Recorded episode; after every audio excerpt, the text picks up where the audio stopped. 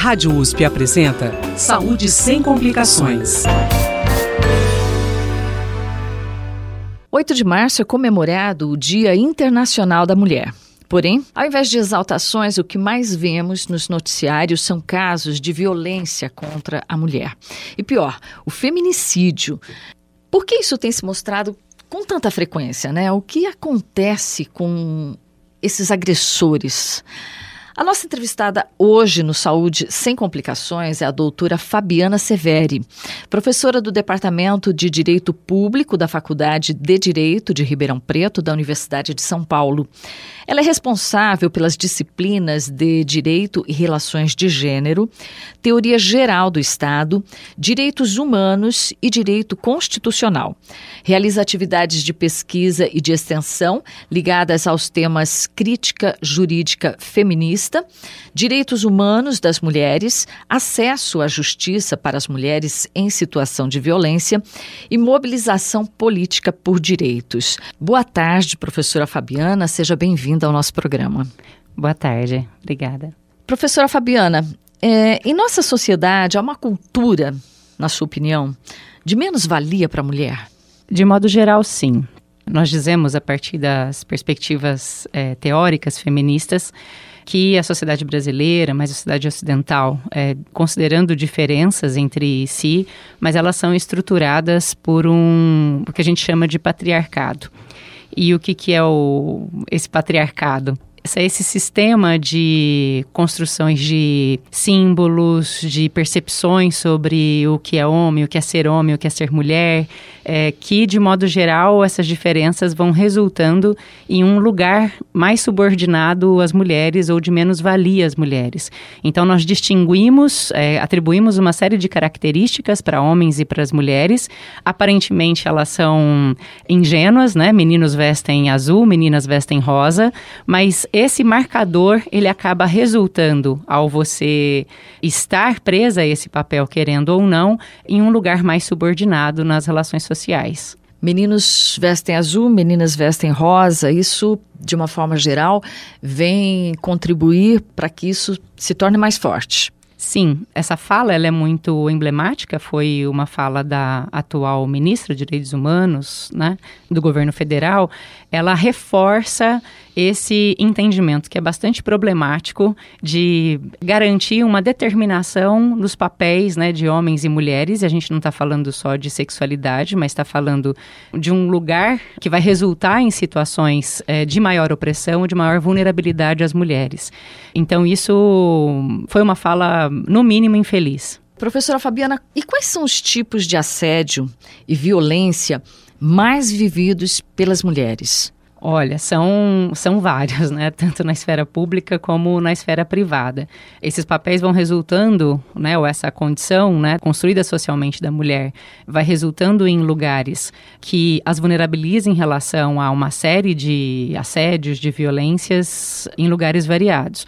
De modo geral, desde os anos 90, a gente tem falado que a violência doméstica e familiar contra a mulher, ela é, é mais prevalente ou afeta numa gravidade muito grande as mulheres em relação né, a outros tipos de violência porque a violência doméstica, além dos efeitos psicológicos, morais, econômicos, ela também acaba resultando em uma espécie de privação de direitos de modo bastante generalizado a ela. Ou seja, uma mulher que está passando por níveis extremos de violência em casa, ela tende a não exercer seus direitos fora de casa. Então, você, por exemplo, direito ao trabalho, né, ou, ou, ou ir e vir, educação, né, muitas mulheres são restringidas de estudar ou de fazer né, algum tipo de coisa fora, o exercício da vida pública, em razão da violência ou das relações né, hierárquicas vividas dentro de casa. Então, são várias, né, no espaço do trabalho, as mulheres sofrem né, bastante assédio, assédio, a gente não, não dá para dizer por números exatos que as mulheres sofrem mais assédio do que os homens, mas né, a gente imagina que sim mas a, a, violência doméstica ela acaba né, gerando efeitos para outro, esses outros espaços. Professora, uma mulher que vive a violência doméstica, sem que ela perceba, ela vai viver essa situação externamente? Sim, o que é muito frequente é você pensar assim, as dificuldades da mulher, né, dependendo do tipo de, é, de violência sofrida, em poder estar bem do ponto de vista hum, de condições até materiais né, ou psicológicas para o seu ambiente de trabalho, para as suas relações sociais fora do espaço doméstico, enfim, né, para pensar oportunidades de educação, para estudar.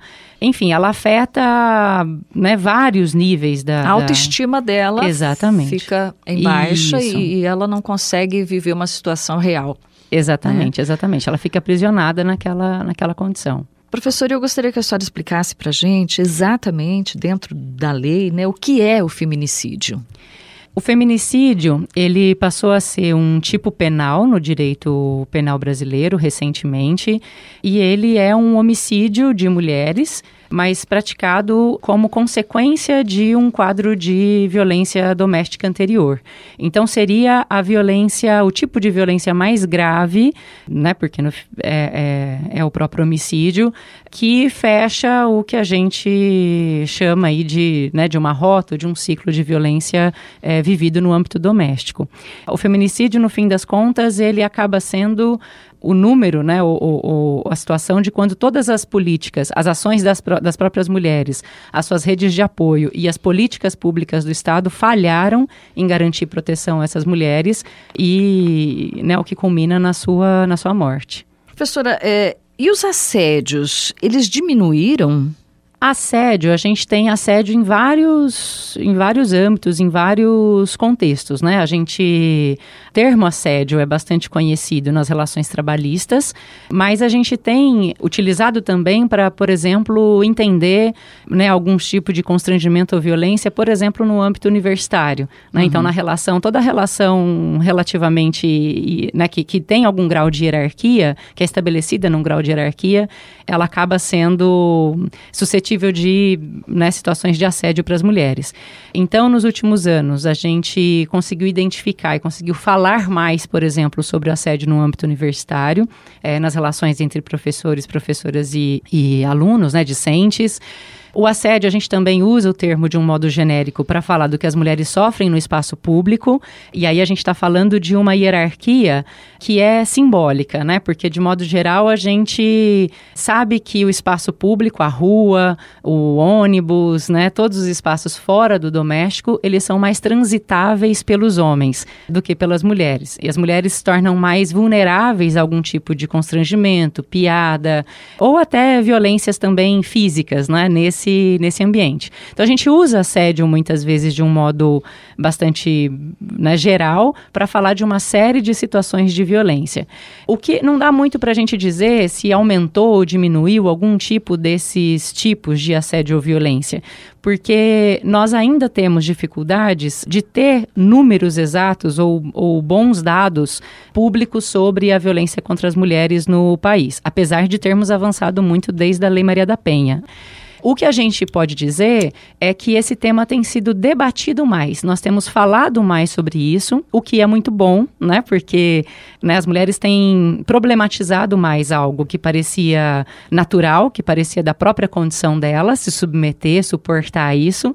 E agora, com esse debate cada vez mais intenso na sociedade, né, sobre essas formas de conduta serem violentas, não só a gente explicita a condição estrutural de violência contra as mulheres na sociedade, sociedade brasileira, como a gente também pode pensar na, na sua prevenção. A senhora falou da lei Maria da Penha, né?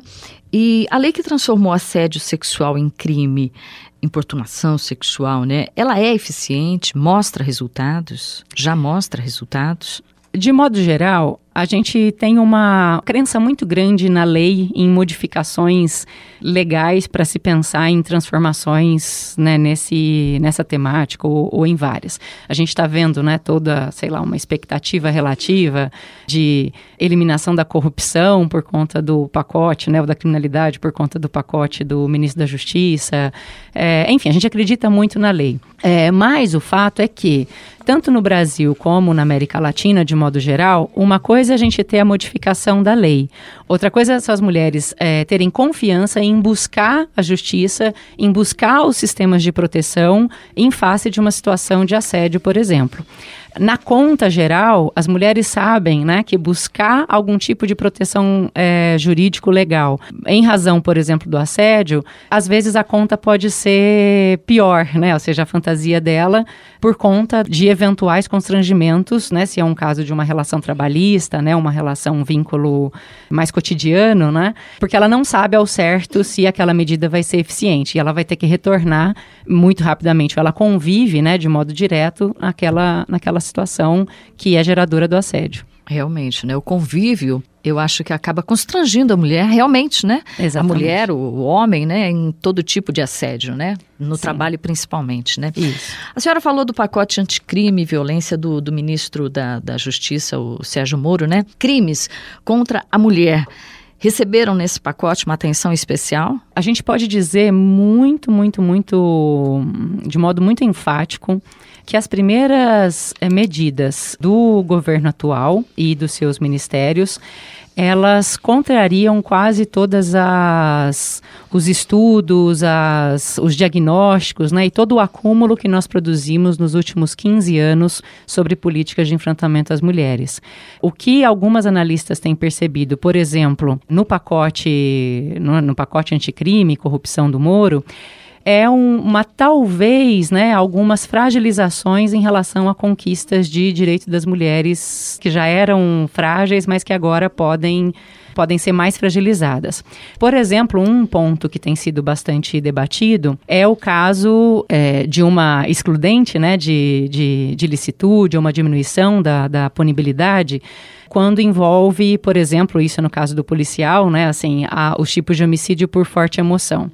A gente tem vários estudos dos anos 80 e 90 que mostram que boa parte dos crimes, desses que nós chamamos hoje de feminicídios, né, praticados por companheiros contra mulheres, no processo judicial, que era resultante dele, boa parte da argumentação que acabava resultando na absolvição do réu envolvia a justificativa da, é, né, do crime ter sido feito sob forte emoção ou ter sido feito em legítima defesa, essas figuras né, do, nosso, do nosso Código Penal.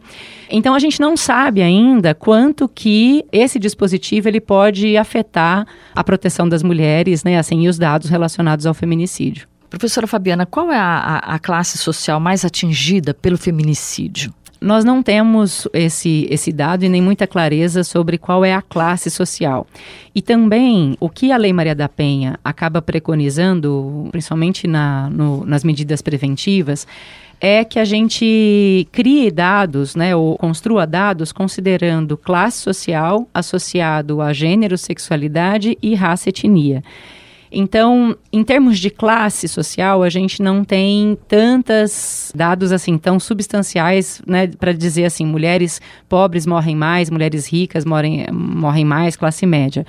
Mas, de modo geral, eh, existe dados do último mapa da violência no Brasil que apontam um número bastante significativo e bem mais alto né, de morte de mulheres negras em relação a mulheres brancas. Ou seja, elas estão mais vulneráveis a vários tipos de violências e tipos de, é, variados também de homicídio, porque o feminicídio, a gente diz, né, a gente se refere à morte de mulheres provocadas por seus companheiros ou no ambiente familiar. Mas as mulheres negras, elas morrem também em, em, percentuais maiores do que as mulheres brancas nas ruas, né, no espaço, no espaço público. Então, em resumo, em termos de classe, a gente não tem diferenças tão sensíveis, mas em termos de raça e etnia, sim. Então, o feminicídio ele não se restringe só ao crime praticado em casa por companheiros, né?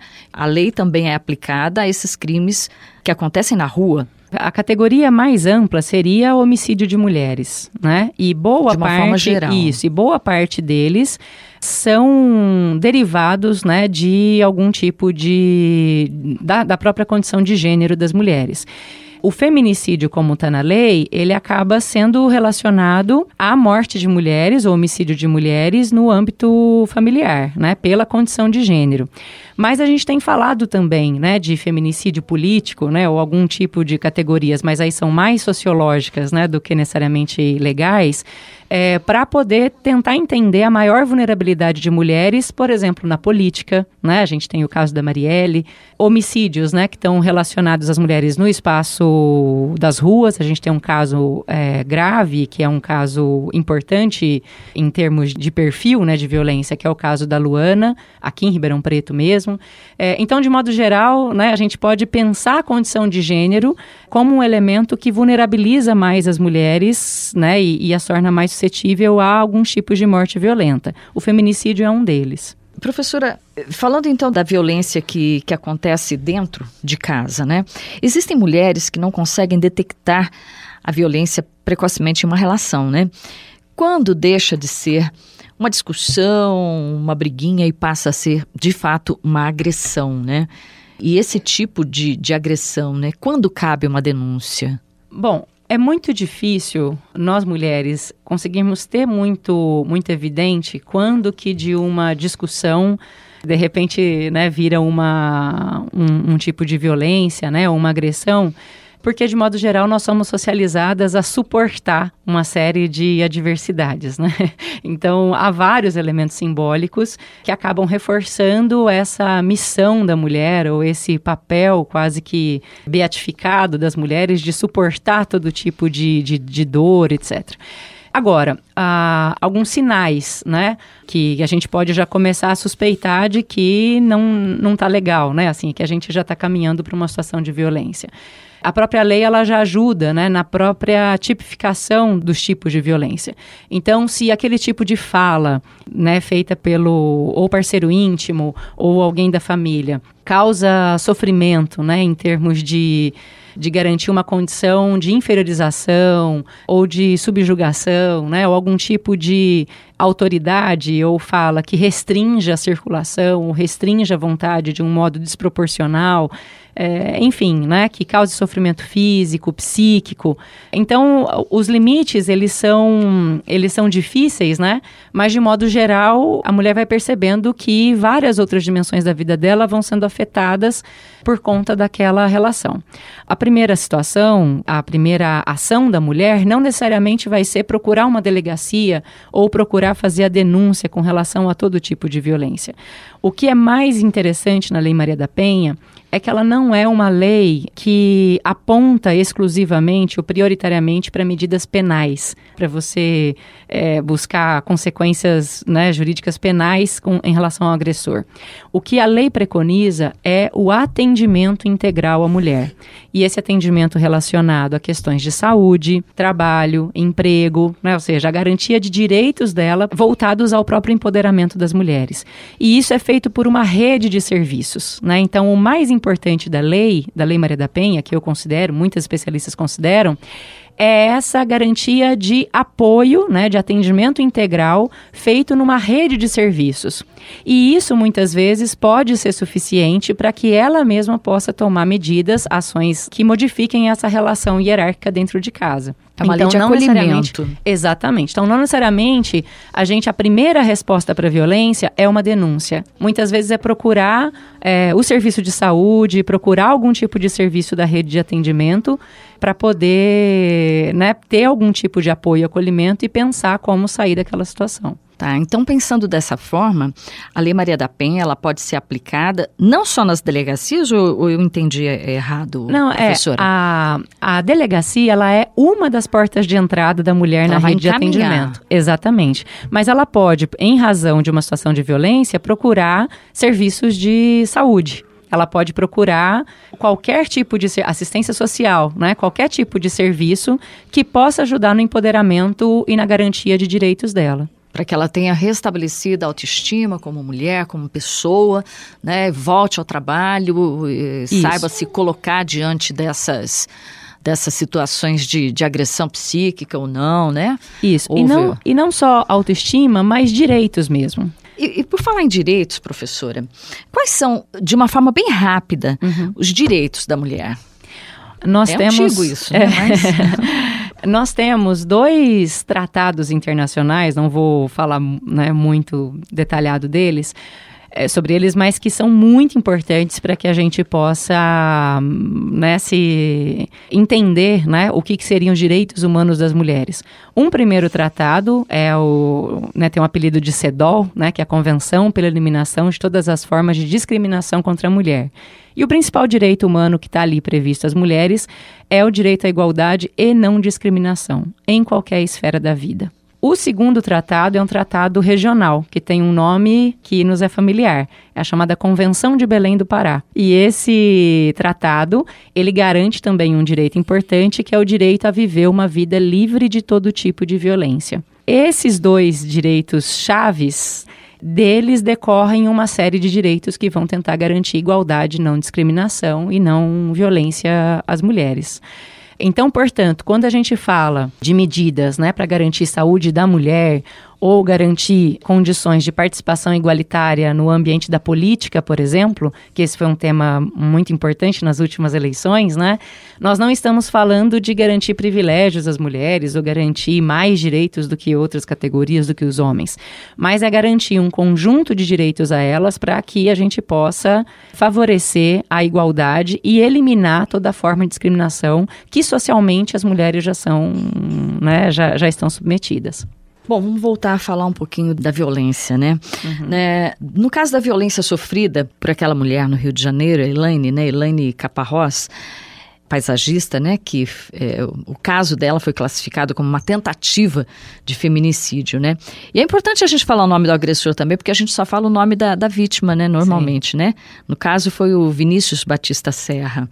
Após o episódio, o vereador Carlos Bolsonaro, no Rio de Janeiro, né, sugeriu que se ela tivesse uma arma em casa, o desfecho teria sido diferente, né? Foi uma sugestão, né? Ele sugeriu na fala dele. Como que a senhora analisa isso? Uma tônica também de, de muitos representantes é, nossos na esfera legislativa e executiva recente com todo também respeito, mas claro, tem sido claro. falar sobre assuntos sem nenhum tipo de base ou contrariando as bases científicas ou evidências em termos de dados que nós já acumulamos sobre determinados fenômenos.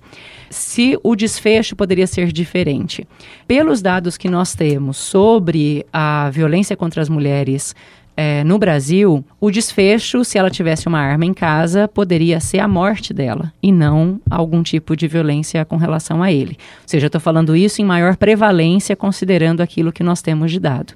Então, se ele quis sugerir né, que é, eventualmente ela fosse conseguir pegar arma, etc., os dados não, não, não sugerem isso. Porque numa situação de força não há como negar, né? Que a Exato. força masculina é maior, né? É, sim, e, e, também numa situação como essa, não é só a questão da força física que conta. Uma mulher vítima de violência, no momento da violência, ela pode entrar em algum tipo de choque ou uma situação paralisante, porque ela é pega desprevenida, né? Ou seja, uhum. é uma situação que te pega totalmente sem defesas. E para que você possa reagir àquilo imediatamente, né, é algo que, pelo menos, os dados que nós temos até hoje mostram que, que não é assim.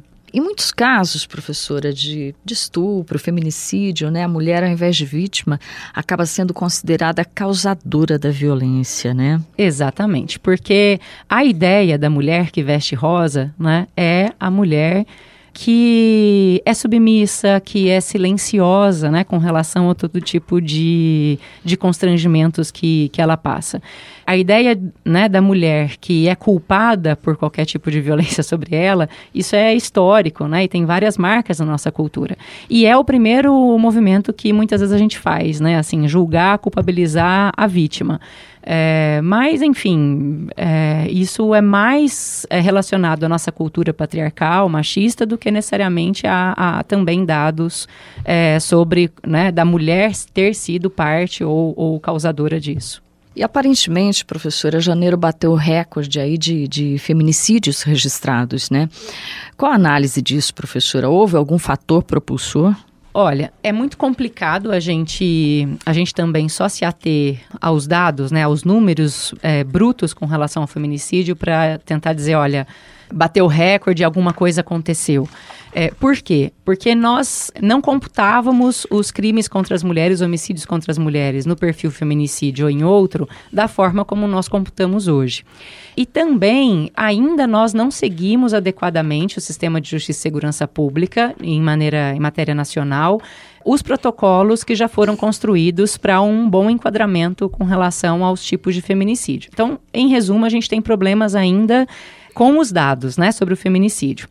Mas, de fato, a violência, seja o feminicídio ou outras formas de violência contra as mulheres, sobretudo pública, né, essas falas também que têm sido recorrentes nos últimos anos né, é, contra as mulheres, é, ela tem tomado proporções né, bem, bem grandes no Brasil. E eu considero, ou seja, que não estou fazendo uma relação de causalidade, mas esses números eles vêm exatamente em um momento em que o Brasil tem passado por uma precarização muito acelerada dos serviços da rede de atendimento às mulheres no Brasil. Ou seja, nós diminuímos orçamento público e diminuímos, fechamos serviços que tinham sido duramente abertos né, e orçamento duramente conquistado numa velocidade muito grande, pelo menos nos últimos quatro anos. Então, esse, né, os dados sobre violência nesse momento é relacionado a essa precarização de serviços, pelo menos nos leva a é, nos preocuparmos em reconsiderar ou enfatizar a importância dos serviços de atendimento às mulheres né, em, em padrões de qualidade. Professora, para encerrar, porque o nosso tempo passou tão rápido, né? Eu gostaria que a senhora falasse para a gente é, de que forma as mulheres podem se proteger desses tipos de violência. O que todo o debate sobre a lei, da, a lei Maria da Penha mostrou para nós é que é muito difícil né, nós pensarmos em uma defesa individual, né, em um tipo de proteção ou construção de proteção individual, em um cenário ou uma, um contexto social que já vulnerabiliza as mulheres em termos de garantia de direitos. Então, o que de mais, é, talvez interessante e importante nós tenhamos que fazer agora é nos fortalecermos na ideia de que somos sujeitos de direito, né, como mulheres e lutar, né, da, de várias formas possíveis para a garantia desses direitos que têm sido duramente atacados nos últimos anos. Não tem como é, enfrentar a violência sem garantir direitos. A violência contra as mulheres ela é também considerada pela Lei Maria da Penha uma violação de direitos humanos. Então, associar o enfrentamento à violência com né, a defesa ou pela defesa dos direitos, para mim eu acho que é que é fundamental. O 8 de março, desculpa, né? O 8 de março está aí, é um momento importante, né, também para que nós mulheres pensemos também o histórico muito recente de garantia de direito às, às, mulheres, ou seja, há muito pouco tempo que passamos a votar, há muito pouco tempo que passamos a poder estudar, né? É, ou seja, as nossas conquistas são muito recentes e nós não podemos é, retroceder nisso como, como a gente tem visto recentemente. Professora, eu agradeço muito por sua participação. Eu que agradeço. O Saúde Sem Complicações recebeu hoje a doutora Fabiana Severi, professora do Departamento de Direito Público da Faculdade de Direito de Ribeirão Preto, da USP. Ela é responsável pelas disciplinas de Direito e Relações de Gênero, Teoria Geral do Estado, Direitos Humanos e Direito Constitucional. E realiza atividades de pesquisa e de extensão ligadas aos temas crítica jurídica feminista, direitos humanos das mulheres acesso à justiça para mulheres em situação de violência e mobilização política por direitos. O Saúde Sem Complicações vai ao ar toda terça, uma da tarde, com reapresentação aos domingos, às cinco da tarde. Para sugestão de temas e também para sua participação, ficou alguma dúvida? Você pode escrever para o imprensa.rp.usp.br. Uma excelente tarde para você e até o próximo programa. Saúde sem complicações. Produção e apresentação Rosemel Vieira. Trabalhos técnicos Mariovaldo Avelino e Luiz Fontana. Direção Rosimeire Talamone. Apoio IEARP.